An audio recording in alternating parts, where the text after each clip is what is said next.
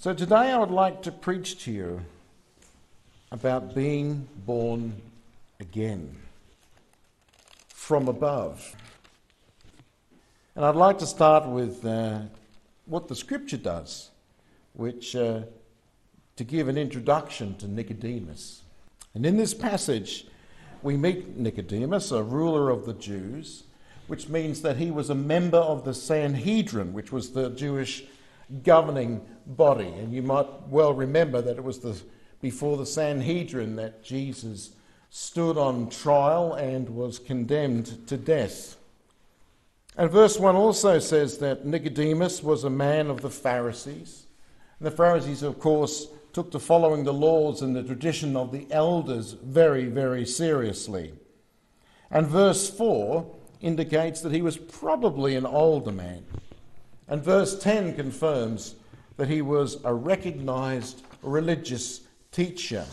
So Nicodemus was a man of significance in the social strata. He was involved in the governmental and the judicial arm, a select member. He was a member uh, of the Pharisee class, which was the recognized uh, leaders in the theological and teaching circles.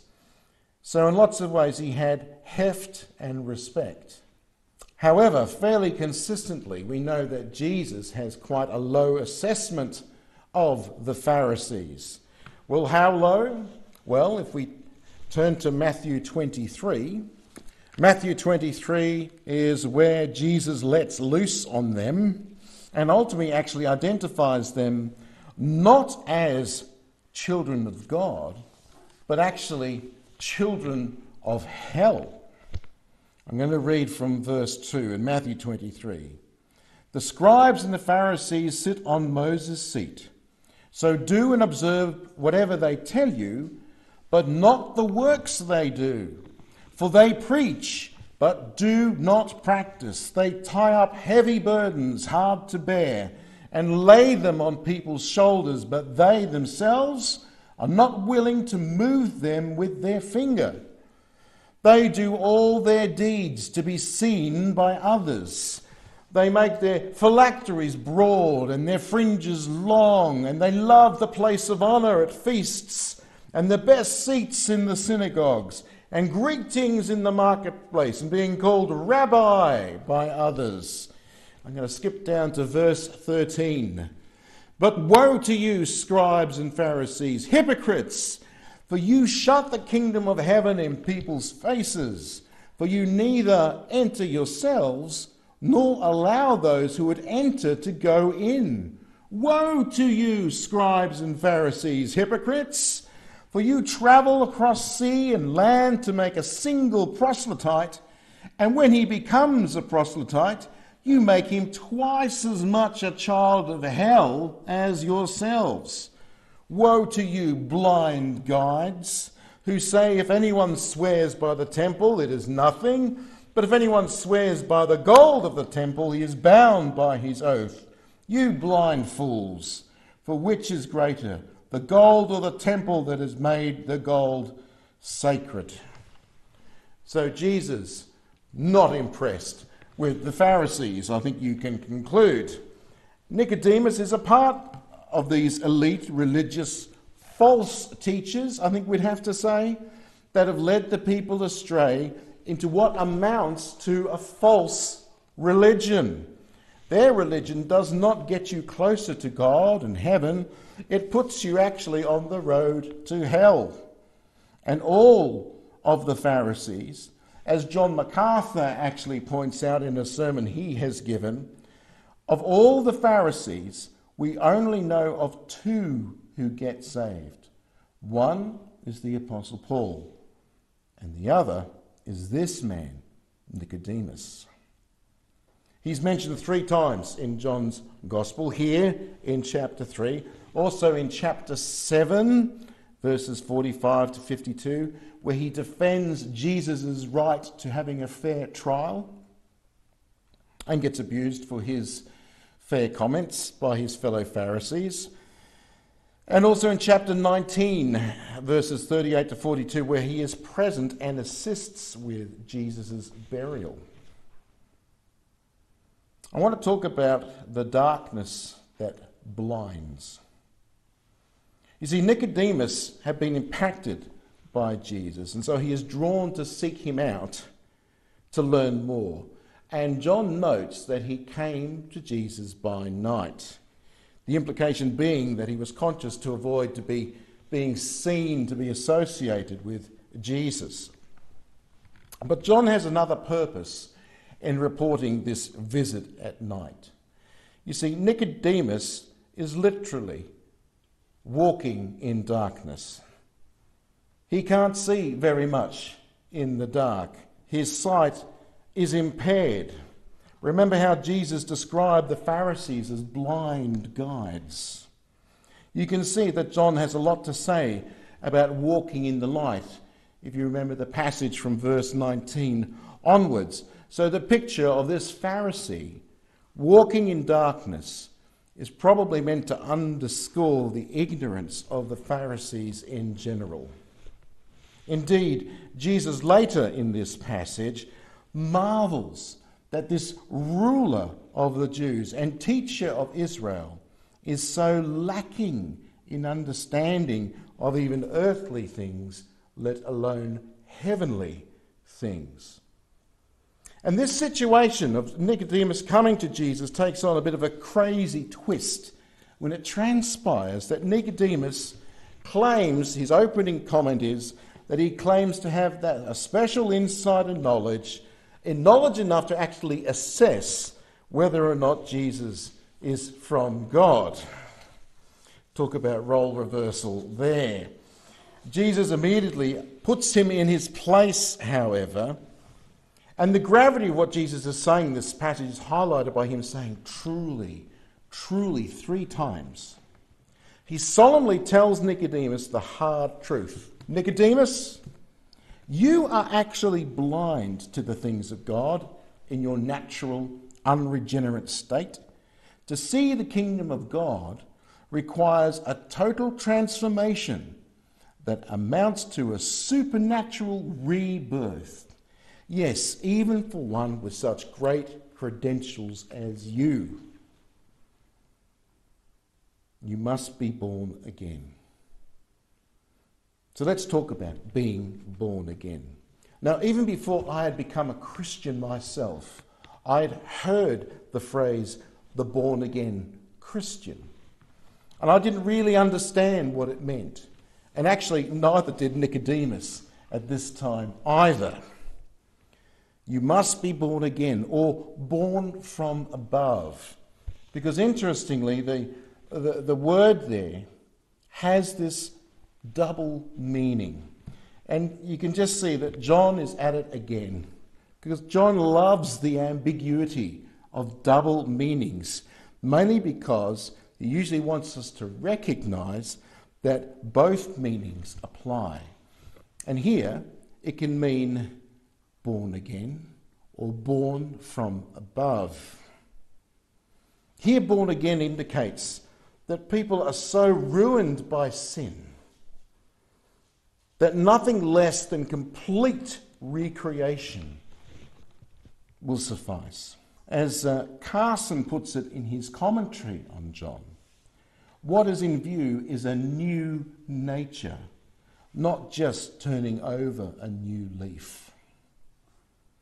Being born from above, on the other hand, indicates our total dependence, dependence upon divine inspiration and operation for this rebirth to happen at all. The analogy with natural birth, I think, is instructive and worth exploring. After all, what role did you play in your own physical birth? Did you decide by your own will to be made? And did you choose which womb to grow in? Did you oversee your own creation and development? What did you contribute to being born? Well, just to put you out of your tension, if you're not sure of the answers, the answers are none, no, and nothing. In the same way, being reborn spiritually comes from above. It happens to you. All you can do is receive it. And interestingly, this is summarized if you turn back just a couple of pages to John chapter 1. John chapter 1, verses 12 to 13 says, But to all who did receive him, who believed in his name, he gave the right to become children of God, who were born not of blood, not of the will of the flesh, nor of the will of man, but of God. Poor Nicodemus, when he hears Jesus talk about being born again, he is startled and confused because the concept is completely new to him. He's used to following rules and traditions to gain the favour of God. He struggles to grasp this whole idea. And so Jesus becomes more explicit and more expansive. And so now in verse 5, it's not just about seeing the kingdom, but actually entering into it that is impossible. And being born again or born from above is expanded further to include being born of the water and the Spirit. What on earth does born of water and born of Spirit mean? Well, some have suggested it might mean both natural birth, as in the waters have broken, the baby's on the way, and spiritual birth. But this conflicts really with what was the point just made that this rebirth is exclusively from above and spiritual. And it can't be referenced to the rite of water baptism, otherwise, such baptism becomes a salvific issue. It means that we can't be saved then without going through the rite of water baptism. So, rather, this phrase, the idea of being the idea of being born of water and the Spirit is best understood to be pointing to scriptures like Ezekiel 36, chapters, uh, Ezekiel 36, verses 25 and 27, where God says, I will sprinkle clean water on you, and you shall be clean from all your uncleanliness and from all your idols I will cleanse you. And I will give you a new heart and a new spirit I will put within you. I will remove the heart of stone from your flesh and give you a heart of flesh. And I will put my spirit within you and cause you to walk in my statutes and be careful to obey my rules. So, the close combination there of water and spirit. So, this then is giving more detail about what it means to be born again or born from above. It is a cleansing and a purification, as well as a heart and spirit transformation. Born of water is to be washed clean from sin. Being born of the Spirit causes us to be able to walk a godly life. Now, as an expert and a teacher of the scriptures, Nicodemus should have been aware of such famous verses as these. And this is why Jesus in verse 7 says, Nicodemus, you should not be marveling over the concept of being born again and born from above, because these concepts are already in the scripture. God's sovereignty in this divine rebirth is reinforced with yet another example of double meaning in the next section of the scripture, in verse 8, with the analogy of the Spirit and the wind, which is the same word, ruach, spirit and wind. The point is, the wind cannot be summoned and regulated by human beings. Even today, we can't do that but we can detect its influence. And similarly, the Spirit cannot be summoned and regulated by any mortal man at will, but the work of the Spirit is nonetheless evident in changed lives. I want to move on now to Jesus' identity and central role, because this is where the passage goes. Because Nicodemus continues in his bewilderment, asking Jesus, How can this be? Literally, how can this whole thing happen? And Jesus answers him, interestingly, by revisiting Nicodemus's own introductory statements about his knowing and seeing about Jesus and that he knew that Jesus had come from God and that God was with him. The thing is, is that Nicodemus must be challenged about who Jesus really is. So Jesus tells Nicodemus how the Son of Man is uniquely qualified to testify of what he knows and what he has seen because he has literally come from heaven. The implication being that he is God. And so his testimony should be accepted, but instead it is more often than not rejected. Nicodemus, of course, had credited Jesus with the respectful title rabbi, meaning teacher. But Jesus was much more than that. He was the promised Messiah who would save those whom the Father had chosen and was himself God incarnate. Truths that Nicodemus had yet to recognize. So the supposed teacher of Israel now gets a lesson from the true teacher of Israel, who again appeals to a famous and well known scripture that Nicodemus should know that point to Jesus' identity and his purpose. And that scripture is Numbers, uh, Numbers 21, verses 5 to 9. And I'll read it to you. As the people spoke against God and against Moses, Why have you brought us up out of Egypt to die in the wilderness? There is no food and no water, and we loathe this worthless food. Then the Lord sent fiery serpents among the people, and they bit the people, so that many people of Israel died. The people came to Moses and said, We have sinned. We have spoken against the Lord and against you. Pray to the Lord that he take away the serpents from us. So Moses prayed for the people. And the Lord said to Moses, Make a fiery serpent and set it on a pole, and everyone who is bitten, when he sees it, shall live. So Moses made a bronze serpent and set it on a pole, and if a serpent bit anyone, he would look at the bronze serpent and live. So, more powerful parallels for the teacher of the Torah here to meditate on. God gave physical life to those poisoned by the serpents in this story by crucifying that which caused them physical death, mainly the serpent. Now, now the same God provides eternal spiritual life to those poisoned by sin by crucifying their sin, now imparted to Christ, which had caused them spiritual death. Now, this used to confuse me.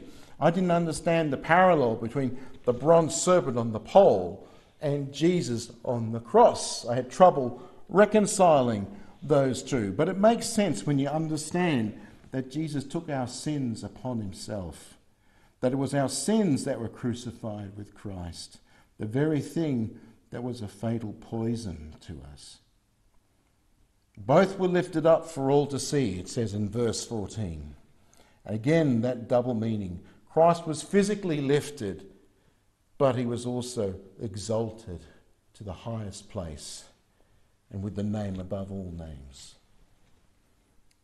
I find it particularly touching here that by telling Nicodemus this story from the Old Testament about the bronze serpent, Jesus is personally foreshadowing to Nicodemus the crucifixion and its significance. Although, of course, Nicodemus had no way of understanding it at the time. But later, as already noted in John chapter 19, you know, it is Nicodemus, along with Joseph of Arimathea, who at some risk took the crucified body of Jesus from Pilate and tenderly bound it in linen clothes and spices and laid him in the tomb in the garden. So Nicodemus would indeed become a disciple of Jesus Christ. He would be born again. to bring this to a close with a summary and a conclusion. So I think it's good to summarize Jesus' answer to Nicodemus's questions. Those questions being, how can a man be reborn? How can these things be? Well, a man can only be reborn by a divine and supernatural act of the Spirit of God. He can't make it happen himself. It is beyond the command and capability of the flesh. Because, as noted in our passage, flesh can only give birth to fleshy things. This supernatural birth, it's of water and the Spirit, meaning it involves spiritual purification and spiritual regeneration. Only the divine Spirit of God can do this. And only He has the prerogative to choose whom to bestow it upon, just as the wind blows where it pleases. Jesus further explains that this purification and regeneration is directly linked to belief in the Son of Man and Him being lifted up and that such trust results in eternal life for the one who believes. And as it was God the Father who gave and sent his only Son to save the world, so here we see the Father, the Son, the Spirit, all at work in salvation. It is wholly a sovereign and Trinitarian miracle. The power of the Spirit to bring about rebirth is seen that even a Pharisee lost in darkness can be redeemed. So don't give up praying for the salvation of others, no matter how lost and resistant they seem to be. God is able to save even the worst of sinners, as Paul can attest. Be wary of the darkness that comes with false religion particularly those that focus on human effort and willpower rather than the grace and the power of God to produce good works. You remember that Paul berated the Galatians for having begun in the Spirit. He could see that they were now at risk of trying to perfect themselves by the flesh in Galatians 3:3. Such practices result in a blindness that can lead to missing the kingdom of God. But by keeping Christ the central focus, such traps can be avoided. Our hope is in God and His Spirit and the redeeming work of Christ. He who began a good, a good work in you will be faithful to complete it. I think it's fitting to end here that as we approach the season of Christmas, that we consider the new birth that we have in Christ, who himself was reborn in the incarnation to live the pure life that was then imparted to us. Verse 19 declares that the light had come into the world, which was lost in darkness and evil. But verse 21 holds out the hope of salvation that those who seek truth come to the light in the darkness, as Nicodemus actually did. And the truth that they live out is clearly seen that it was all being carried out by God, not by the will of man. So it's just like when someone is born, the glory should go to God alone.